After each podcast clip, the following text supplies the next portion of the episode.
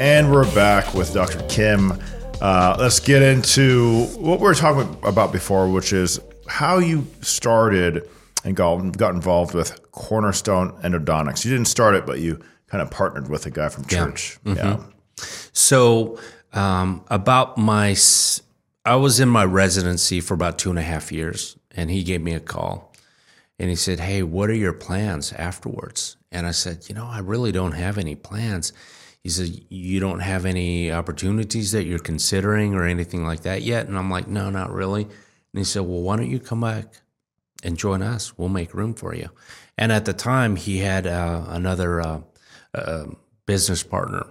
And, uh, you know, I said, You know, let me talk to Pam and I'll uh, get back with you. And we came up here, visited, uh, had dinner with them both, and it just seemed like a really good fit. So we hmm. decided to come back and join his practice. What the uh, what that look like? Did they give you uh, partnership automatically, or did you have was it vested? Yeah, so that that portion of the business was uh, there was a little bit of sweat equity in it. Yeah. But then eventually, after I got um, some recognition with the uh, referring doctors and we started to see some favorable referring patterns uh, established, um, then I went to the bank and I took out a loan and I bought in. Wow. Yeah. So how how how, how was that conversation with the wife? Uh, it was, was good fine? because I yeah. told her I said, "Look, this is um, this is a part of something that uh, we can be a part of uh, that uh, is going to help us across the board. Uh, we're we are going to become." Uh, partners with some dear friends of ours, and you know, we're going to join a Christian practice and, mm. you know, all of those things. And yeah, she, she was like, do it. Let's do it. So, so the other two owners, mm-hmm. Christian too. Yes.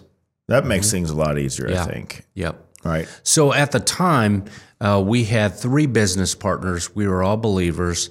Uh, and it was great because it's not our standard for practice, it's his. Mm-hmm. So the question is already answered. In dentistry, like in all aspects of business, everywhere, there are things that you can do. You can cut corners if you want, and no one knows about it. Yes. Right? But yet, if it's his business, it's his standard going forward, that makes it easy. Mm. Yeah. So, uh, how long ago was that when you joined that practice? Yeah, so I joined that and I joined Cornerstone in 04, and I've been there ever since. 04. So then over those many years, you've probably had some um, situations with, I mean, I don't know how it feels to have a part, business partner. I've mm always just been individual, but mm-hmm. I've also seen flourishing businesses with partnerships. So, mm-hmm. do you have any like do's or don'ts on yeah. on that whole experience? Yeah. So, you know, when it's his standard, it's a lot easier. I mean, you're not dealing with uh, other people's opinions on certain matters. Uh, there's always a scriptural basis, I believe, for solving things. Right? don't get me wrong. There's been some challenges in our partnership. Uh, there have been, but we were able to solve these and address these biblically, and uh, you know it, it, was it was good. It was mm. really good. Uh, we had that third partner. He went down with a disability. Okay, and there were some some some issues with that. Um, that's all I can say is that. Yeah, of course. And uh, but it was uh, uh, we have a pretty clear conscience of it because uh, we we you know it was really what grieved me through that breakup with our business partner. Um, I thought that we were all mature enough to talk amongst ourselves. Yeah. But yet he chose to hire a lawyer, and we had to do that too. And ah, that was still one of the things that I just, I don't know, disappointed in. Yeah. I mean, it's uh, clear, pretty clear in the Bible. We're not supposed to really bring legal action against right. other believers. Exactly. Right. But, yeah. you know, every situation is unique and it's probably difficult if you're in a situation where you're yeah. um, disabled or you have some sort of condition going on. And I can, mm-hmm. yeah. But, uh, any others of, of what do yeah, you? So, yeah. you know, it's always when you do endodontics, there are certain times where uh, you don't achieve this the desired result. Whether you uh, you have a technology failure where an instrument separates within the tooth, or you try your best, but yet something happened where it's not ideal. I've always just held to the notion of just be truthful, own it. So when I perf a tooth, when I accidentally get uh, squirrely inside a tooth and uh, the, it's not an ideal result, I always write that in my letter and I own it. And I say, and I write the letter back to the referring dentist, hey, um, I, I struggled with this case and this is why. And I tell him that and, or her that. And I've, I've realized I did this early on in my career and it's been good because as we have grown professionally with these referring doctors, they understand that, you know, not every case is going to be perfect. There are going to be times when you fall short of expectations, mm. but yet if you own it and you are truthful about it, uh, that just bodes well. I mean, God is glorified in that. And that's where I sleep at night pretty well because of that. Mm, I think that's that's such wisdom of. Um, I, I, I call it the um, um, eat your feedback sandwich. but even fair enough. It's yeah. even owning owning the uh, owning your res- owning the result. I mean, yeah. you're the one doing it, so whatever result comes about us because of your doing. Right. So we have to own it either way, whether it's good or bad. Mm-hmm. And I think uh, from my opinion, I think pride always gets in the way of that. Oh, absolutely. Not, I mean, I, I, can only imagine because uh, doctors tend to be, you know, very intelligent, and I mean, you guys are basically doing God's work, mm-hmm. healing people. Mm-hmm. So I think for a lot of people, that will then give them a real sense of confidence, mm-hmm. which then sometimes turns into pride where sure. it's like, hey, maybe I don't know, or maybe I, I, I screwed up here. Mm. But I think that's such wisdom on just being very transparent. I know that whoever's listening to this, there's not one person who wouldn't want a completely honest, transparent doctor. Absolutely. Yeah. Goodness. I mean, yeah. just give it to me. Yeah. uh, so, how many partners do you guys have now? So, um, that's the thing. At the height of, well, right before COVID, um, that really affected us. We were shut down for eight weeks. Yeah. Uh, because we couldn't find any KN95 masks because the entire world was looking for them, and we made it a uh, we made it a uh, we made a decision to where we're not gonna put our staff at risk. We're not gonna do that. So we shut down our business for eight weeks until we we uh, were able to get the masks and the proper PPE equipment. Um, those masks were 20 cents a piece before COVID. Afterwards, they were 350 a piece. Mm. And the minimum quantity that we had to buy was 4,000. so we wrote a check of, ah, I'd say about $14,000, $16,000 to a guy that said that told us that our masks were on a boat on the way here. We had no idea. I didn't know this guy from Adam two months ago because all of our um, sources they just didn't have them. So this is what we had to do. So anyway, that got us thinking of what what are we going to do? I mean, this is something that you know we were shut down because of it wasn't our decision to walk away and shut down for eight weeks. It was someone else's. Yeah. Was, you know, sources beyond our control were mm-hmm. in play here.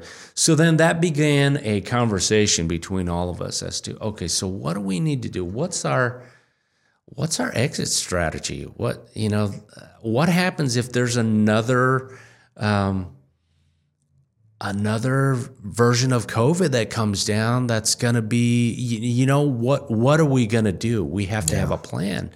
So then we started talking about our exit plan and our exit strategy. And, you know, the, the trend now in dentistry is um, uh, DSOs, dental service organizations, acquiring smaller offices. And we actually started talking with a couple of these, and we ended up uh, selling our practice to. How many partners were at the time? At the time, we had three, okay. and we had uh, two associates. So now we have three. There, uh, we have six endodontists in our in our practice in our group, and uh, five of the six are partners now in this company. So, um, when did you guys sell? We sold about What year? uh, a couple years ago. So during COVID. Yeah, Wow. close. Yeah. So, uh, I'm guessing that you guys were thinking about, well, what's what's the end game here, Mm-hmm. right? So that was probably a big part of it. yeah. And uh, when you guys were vetting out the companies that were interested in purchasing purchasing you guys, what did that process look like? What were you looking for? And You know, it, it was um, dentistry is a phenomenal career choice. It really is. For those that are cut out to be a dentist, it's awesome. I I am grateful that I chose to be in dentistry versus medicine. I really am. yeah, Um, however, that being said, you know, there's a business aspect to this as well.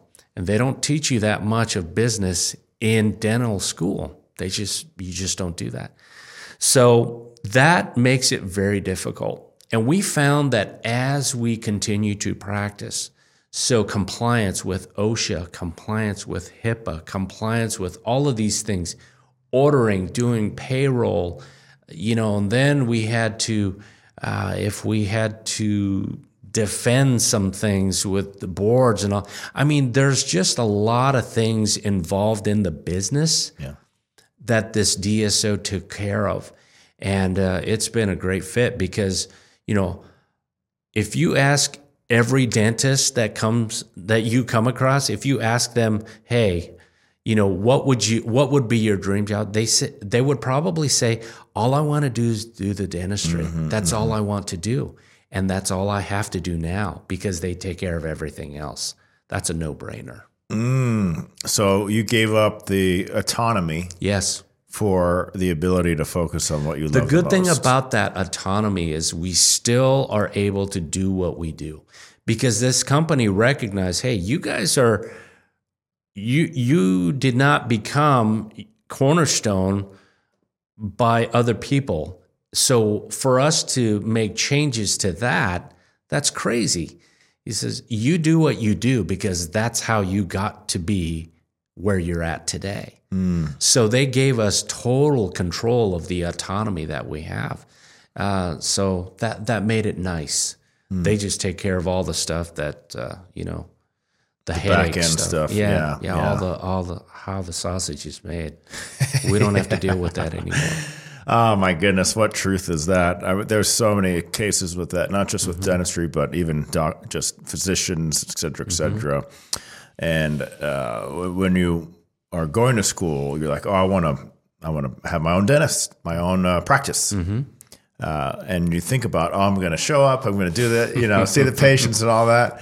But then the uh, the reality hits, and it's, oh, I got to also make sure that the front desk is staffed. I have to make sure that the phone is getting answered. Uh, insurance is getting taken care of because most people are probably going to try to use that. And then all, and then all. Here's the other one: is managing your staff. That's a whole nother Oh yeah, uh, animal that you have to Yes. tame. And it's it's I think it's a really good situation if you can find people or an organization who love doing that. And I think you you said it earlier of you've you got to find what you really love doing. Uh, and even if it's maybe later on you do that, like right now you might have to do things you don't want to do to get there Yeah. and sacrifice. Sure. But I think that is really the sweet spot because that's God's gift to us, or that's Yes. Mm-hmm. how God wired us. Of if you enjoy doing it, you're going to go 300 percent. Mm-hmm. But if you don't enjoy doing it, you could probably barely get to 50. yeah, and that's probably the business and the Yeah. the billing and all that stuff. really is. So, uh, what about? Here's my question: Is do you guys Mm-hmm. have any conflict, or do you have any situations where you guys want to have more of a biblical, you know, Christian culture, but Mm. then the organizations maybe not so much there? Yeah, so it's it's hard because um, you know we have prayer every day. Mm. We do. Uh, we start our day with prayer at every location. Who's in this prayer? Um, just we we take uh, uh, like uh, one of the doctors right now is uh, pregnant, so every day when I when I lead prayer, I'm praying for the doctor and bless her and the baby with a great day. You know that kind of thing. Is it just the doctors, or do you have all other everyone, all the people that are available? I mean, we're busy. Starting at 7:45, we're hitting the road, oh, hitting the phones, all of that. The phone starts ringing, so it, it's pretty, pretty like clockwork. Um, so we have our morning prayer usually at about 7:45. Mm, yeah, and I'm guessing. I mean, some of the staff are not right Christian. So we gave them the option. We yeah. give them the option. Hey, we uh, when we hire folks, we say we start every day with prayer. You're welcome. It's optional. If you want to join us, you're more than welcome to. If you don't, we're not forcing this. And uh, you know, people come and go as they want to. So, what's been interesting though is uh, we'll have uh, some of our assistants that aren't saved, that don't know the Lord, they'll come in with a uh, prayer request. I've heard that many times, yeah. which is interesting. Yeah. If if if there's not a belief there, mm-hmm. then why are you bringing the prayer request? Right. Right. Right. But then it really reveals that maybe deep down there's something there. They're seeking. Yes. Absolutely. So, you know, I my approach to staff has changed quite a bit. When I first started, I was nothing but truth, truth, truth, truth. I would just pound the table with the Bible. And I found myself inflicting the love of Christ versus sharing it. Mm. Right. And that was mm-hmm. something that God really changed my approach to that. So now I temper the truth with grace. Yes. Right. So now it's it's different. Um, you know, we we've had some assistants that struggle with that, and uh, they're still there though. And now, uh, you know, by the mercy of God, they realize that I have changed my approach, and instead of me just, you know. Uh, just pointing out some things, uh, what the Bible says about this or that. You know, I don't do that anymore, not as often. Mm. But when they do come to me and they're saying, hey, you know, for instance, a couple years ago, there was an assistant that came. She said, Dr. Kim, I have a lump on my tongue. The oral surgeon doesn't know what it is. He wants to do a biopsy immediately. She she was just weeping. She started crying. She says, What if it's cancer? And I said, Okay, let's just focus in on what we know. Hmm. And I just went through that with her. I said, We don't know what it is. You're in great hands with the oral surgeon that we sent you to. They're doing a pathology. We're catching it early. It's not that big. You know, let's just focus in on that and let's pray. So I prayed with her. And then they got the pathology report back. It wasn't cancer. Okay. Mm. But it was an exercise for me to be able to show my Christ likeness to a staff member that wasn't saved. And, you know, I think she realizes, hey, he cares about me. I don't think any anywhere else I would work would where I would have a boss that would do something like that And I called her and I said, Hey, are you doing okay? You know, that kind of thing. During yeah. that interim time of waiting, yeah. you know, I was able to, God really used that in her life.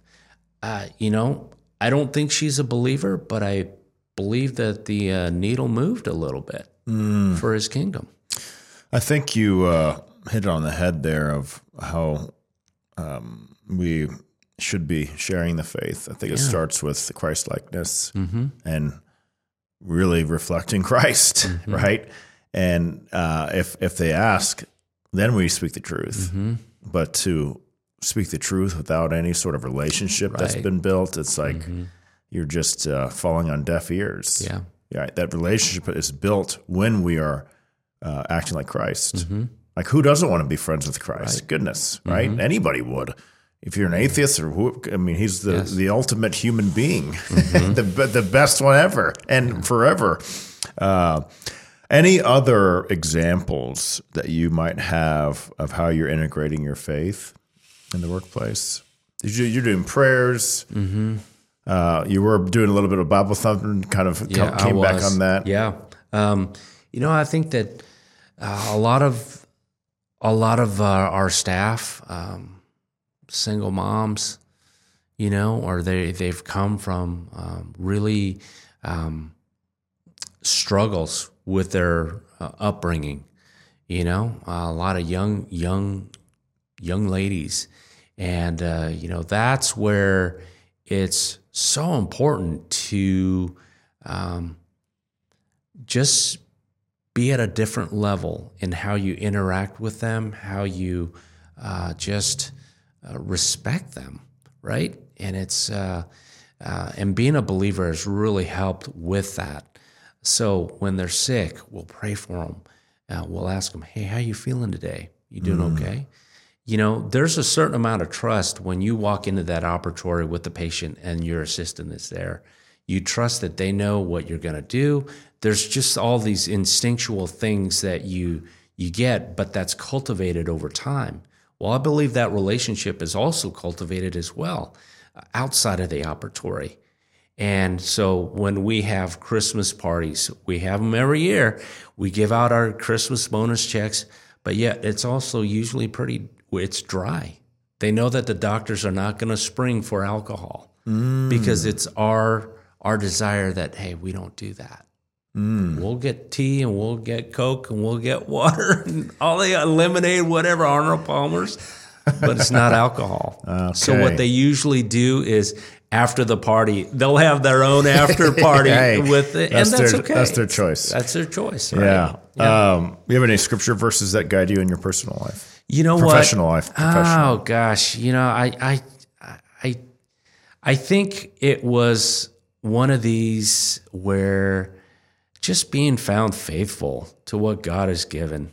You know, um, every day I'm grateful for uh, the practice that I'm able to uh, go to, um, the gifts that He has gifted me through my hands and my mind. Mm-hmm. So I have the didactic background, but yet I, it translates to how I access the tooth and do the root canal. Um, grateful for that. So I, I no, I, I don't really have a verse.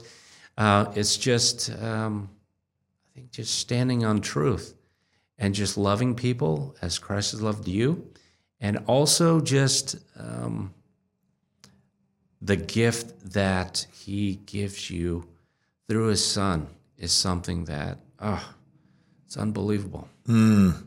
How often uh, are you in Scripture? throughout the week?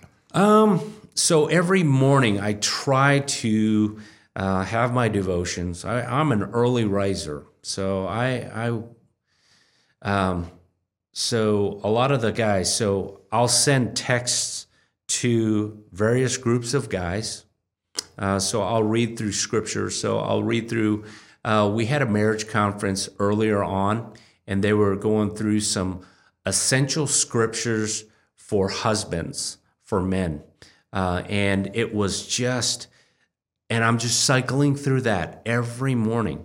Mm. So I'll text my wife, I'll text my sons, I'll, I'll text my daughter in law now, my new daughter in law, and then I will um, text some scriptures to some folks that are um, struggling with cancer right now. Mm. I, I, know of three of them right now. One of them just just went home to be with the Lord. Mm. Um, so there are three of, of them that I just encourage on a daily basis. Then we have several groups of guys that um, I uh, participate with socially and through ministry, and we're just uh, sending out those scriptures mm. every day. Uh, so you and your wife decided to adopt a Korean yes. boy. Mm-hmm. And uh, you want to get into that story a little bit? Yeah. So um, I was resistant to adoption for the longest time uh, because uh, my brother in law is adopted, and he treated my in laws very, very badly. And I just didn't want to deal with that. I was like, you know, as the spiritual leader of the home, uh, just bringing in that kind of influence, I, I just wanted to avoid that. But I quickly realized through friends that have adopted that that's not necessarily the case. Hard kids are going to be hard regardless of whether or not you had them biologically or you adopted them. Amen They're going to be that. hard, right? Yep, yep. So, you know, after uh, faithful prayers of 14 years, uh, God changed my heart. And my wife came up to me, Pam came up to me, and she said, Hey, we, we better do this. If we're going to do this adoption thing, because uh, next year I'm going to be too old. Uh, the adoption agency had some parameters for age, and we're on the the end of that. So she said, "Do you think that I can we can fill out some paperwork?" and I said, "Sure, let's do mm. it." And that's when she was like, "Oh my gosh, what did what, did you say yes?" And I said, "Yeah, let's do it." She says, "Okay." I said, wow. "I'm busy with practice." I just need to be able to just sign stuff and that's it. Yeah. I'll go to like the background checks. I'll do all of that but as far as me running around and getting all this paper, she says, I'll take care of all of that. And she did. Mm. We filled out a stack of papers that was at the time as thick of as a yellow pages. Back in the day, I mean, it was a pile, and she took care of all that. Mm. Every uh, week, week and a half, she said, "I need for you to sign this, sign this. We have to go to the notary." I mean, we had to do all this stuff, but she was on it. So I knew, all right, she's serious about this because, uh, yeah, it was, she was on top of that like uh, no one else. Was, so. was uh, adopting a Korean uh, boy, was that on purpose? You know, it was, we wanted an international versus one that was domestic. Mm-hmm. And then we started to look into that. We were looking at uh, other other nationalities, but then I said, hey, there's a need in Korea, and there's a culture uh, in the Korean culture of, uh, you know, there's still a stigma of that. Uh, Noah's mother was 16 when she mm. had him. She was at a halfway house because she got kicked out because it was still a disgrace on the family to have a uh, an unwed single mother to be. Mm-hmm. So she had to make arrangements, but God bless her. She chose not to abort the baby. She chose not to abort Noah. She had him. Mm. It's like we are grateful for that, and we will always be grateful for that. Mm. So he's a student here with us. Yes, he is. Yeah. yeah. Is there a, do you know, uh, kind of story behind how you guys decided to, or why, even why, why you decided yeah, to put him at I have to tell you, uh, our oldest, uh, he went through a Taekwondo um, uh, place um, other than coma. Mm-hmm. And uh, we noticed that um, immediately when we walked into this studio versus his studio, um, this one was a lot more organized. You have a couple locations. I mean, you have done the due diligence in setting this thing up because we've been through a black belt uh, process at another studio and it was not well run, it was unorganized. Mm at least with here, everything is laid out. I mean, you have a black belt club available, and mm-hmm. I'll tell you that in and of itself is something that's very, very good to see. And uh, we knew from the first visit, our first, you know, complimentary session here, it was like, wow, okay, this is different, and uh, we're glad we made the switch. Awesome, we really are. That's that's uh, such a uh, a blessing. So thank you for that. Yeah, Noah's awesome. Goodness, I remember that that boy. He's got some energy. He does. I remember the first time I met him, he said, "Can I show you back my backflip?" I said, "How about not in front of the other students?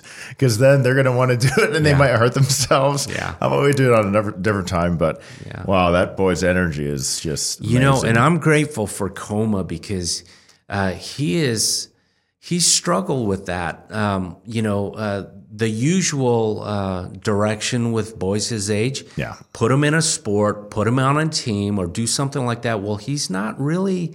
That's not his niche. But here, oh my gosh, it is like every day he talks about TKD. That's mm. what he does. Mm. And he's like, Dad, you want to see my form? I learned this today in class. And he's just showing me. And you can tell that this is resonating in him. And it's just the the the call to discipline, the call to be better than oneself every day, just beating yesterday, it's evident and it's good. Mm. And it's mm. like, ah, so we're excited. I don't know where this is going to take him, but uh, get your popcorn ready. It's it's going to be a ride. He is excited. I told him, so I, am like, you you're going to be one of our instructors. oh my goodness! Yes, you already got the Korean thing going on. Yeah.